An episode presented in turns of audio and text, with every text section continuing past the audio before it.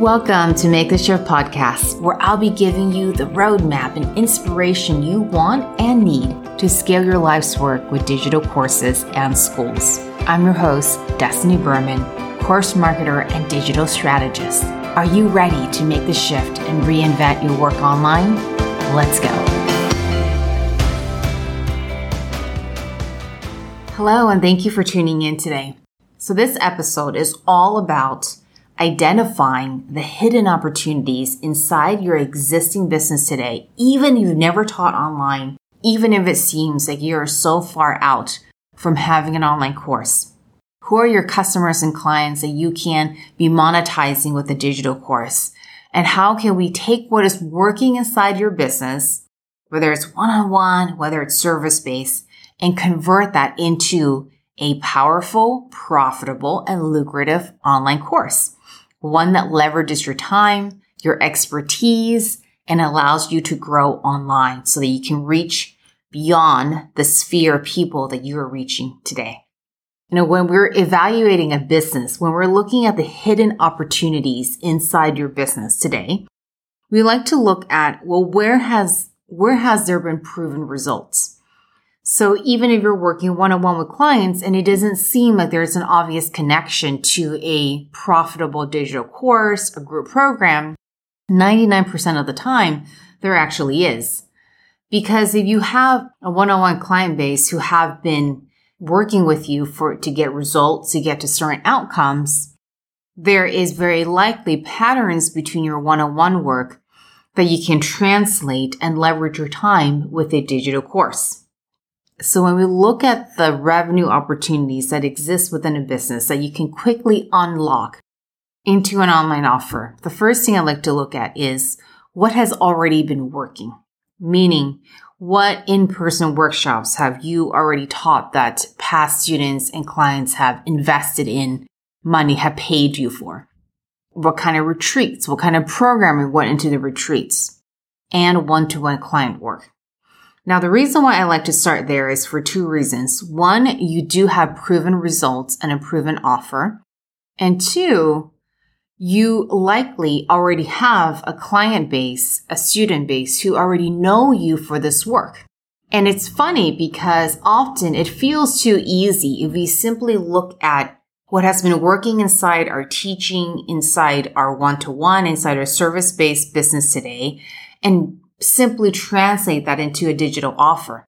But if you can launch to people who already know you and you can craft an online offering that has already been proven, you've already been paid money for it, you already know it works, it actually allows you to scale faster.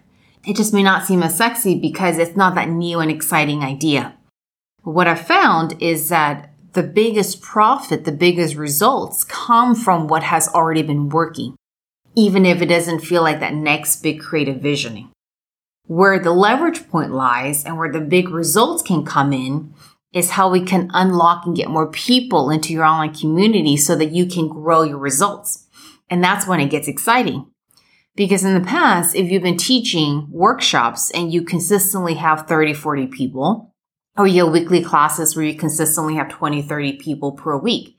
Well, once you translate that into an online format, and if you focus on growing the number of people to 100, 250, that's where it gets exciting. So you don't necessarily have to rework your entire business. In fact, it's leveraging assets you already have in place. And that in turn can help you turn it into a viable online offer. So number one is to not overlook what's already been working and to not overlook what's obviously in front of you. Because if you already have these assets in place, you're ahead because now we can focus on growing your audience and growing number of enrollments. Number two, so you want to look at the specific outcome and transformation that you're guiding your members and clients through. So for example, if you are a wellness strategist and you're guiding your client through permanent weight loss using your specific approach, the outcome and transformation. Sure, at one level, it is permanent long-term weight loss, but the deeper transformation is having the tools that will allow them to have the confidence and belief in themselves that they can hit and sustain their goals on a day to day basis. So you want to be focused on what is the outcome and transformation that I'm guiding my members through and not just only on the weight loss. I'm going to lose five pounds or 20 pounds. Now, the other consideration that comes up is pricing. You know, how closely aligned do I price my digital offer if I'm directly pulling it, extracting it from my service based work for my one on one clients or in person workshops and retreats? Interestingly enough, digital pricing does not vary too much from in person. So there used to be a belief that a in-person retreat or in-person workshop is more valuable than digital. Well, it has, especially last year, it has been known that that's not necessarily true. So if you are charging 300 to 500 for an in-person workshop, primarily when you convert that workshop into online, the pricing stays the same. If you've only been doing this work one-on-one with clients, then, and if we know that you are going to first be launching this offer to people who know you, you do want to consider your one-on-one pricing and how that ties into this group offer.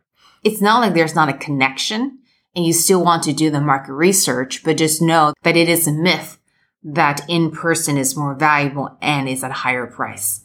And in fact, for many people, they prefer the online because there's more access and uh, because it's more accessible and they can more likely attend without all the logistics that are in place.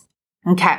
So if you are a service based business and you're doing one on one work, what you want to consider is what are the most recurring and common patterns that show up among my one on one clients, especially the ones I really enjoy working with that you can extract into a online course? Because the reality is that the common recurring themes makes great content for a timeless course because you want that course to be as accessible and timeless as possible versus it being time to events or time sensitive content. If you are already teaching in person, then I would highly consider taking that in person work, whether it be a three day weekend seminar, a week long retreat, a week long immersion, and turn that into an online program, even if it means some restructuring. I've helped many clients take three day retreats, turn that into a very viable and profitable online program. And even if that requires restructuring because people sitting at a computer for all three days is different than if it were to attend an in-person retreat, but it's more aligned with the structure than you think.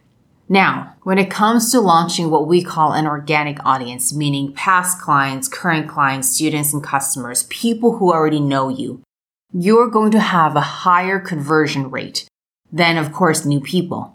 So it's really nice, you know, when we say your first initial launches or beta launching, it's really nice to be able to launch to people who know you. And you don't even need that big of a pool of people because these are your super fans. Some of you may have heard me talk about the 100 true fans. But the reality is that you don't need that many super fans to get to a fruitful first couple of launches. It also allows you to test your messaging. It also allows you to experiment a bit.